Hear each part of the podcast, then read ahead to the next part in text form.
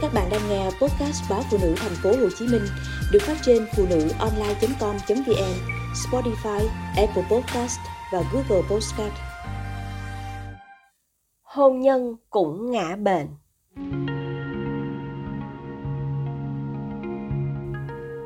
Hôn nhân hình như cũng giống như cơ thể con người, không thể lành vững mãi.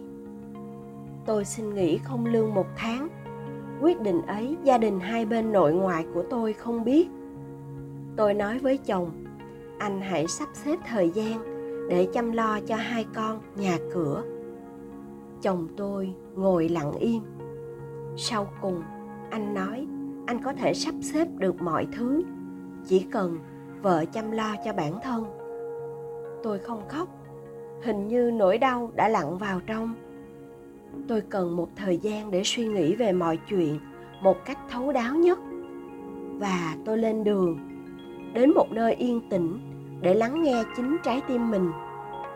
Điện thoại tôi tắt, chỉ đúng 8 giờ tối, tôi mới mở ra để gọi về cho hai đứa nhỏ.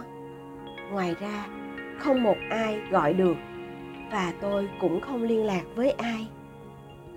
Tôi nghĩ về cuộc hôn nhân 10 năm qua cuộc hôn nhân mà tôi đã rất toàn tâm, toàn ý xây đắp và luôn ngỡ rằng nó hạnh phúc.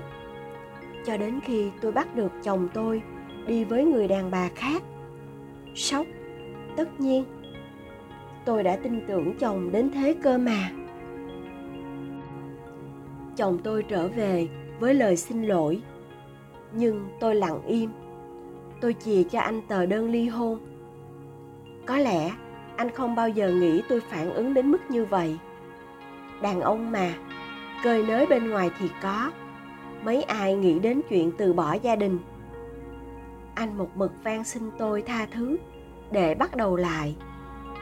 Nhưng trong tôi, cảm giác đau đớn và những ám ảnh về sự phản bội không thể nào dứt được.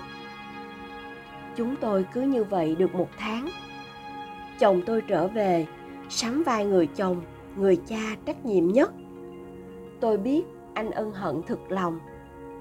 Công việc của anh, vị trí của anh, những bóng hồng xung quanh không thiếu. Nhưng đổ lỗi cho hoàn cảnh thì không thể chấp nhận được. Người trân trọng tổ ấm thì không thể lừa dối vợ mình. Tôi nghĩ về hai đứa con. Hai đứa còn quá nhỏ. Nếu ly hôn, chắc một đứa theo bố, một đứa theo mẹ rồi sau này, cảnh mẹ nọ con kia. Ai yêu thương con tôi bằng chính ba mẹ của chúng? Nghĩ đến đó, tôi không đành lòng. Còn chồng tôi tôi không phủ nhận anh là người đàn ông tốt. Ngày đến với nhau, chúng tôi đều mong muốn được già đi bên nhau trong bình an cuộc đời.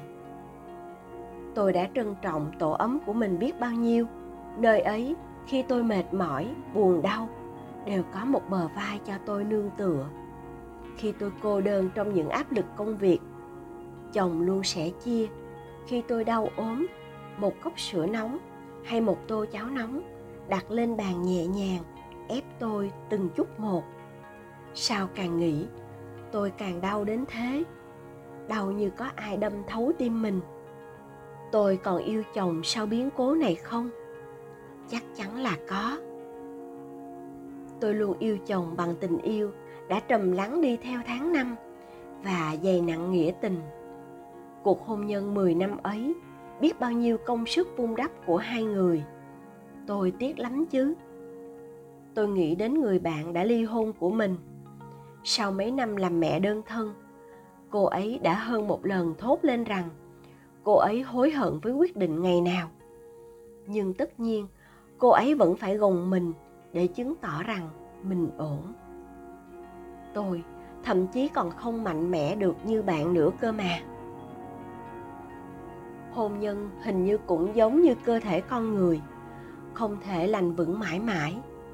Những cơn ớn lạnh, cảm cúm sượt qua, phải chấp nhận. Những trận ốm bệnh nặng hơn cũng phải cố mà điều trị. Tôi nhìn sâu vào cuộc hôn nhân ấy rõ ràng những tháng ngày qua, tôi đã sống hạnh phúc. Con tôi cũng hạnh phúc. Những mâu thuẫn lặt vặt không nhiều trong 10 năm chung sống.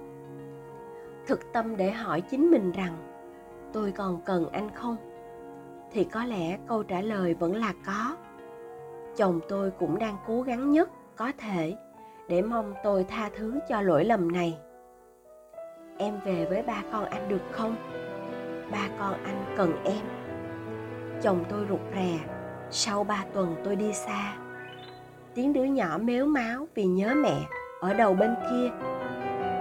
Tôi phải về đối diện và tìm cách chữa vết thương lòng này thôi.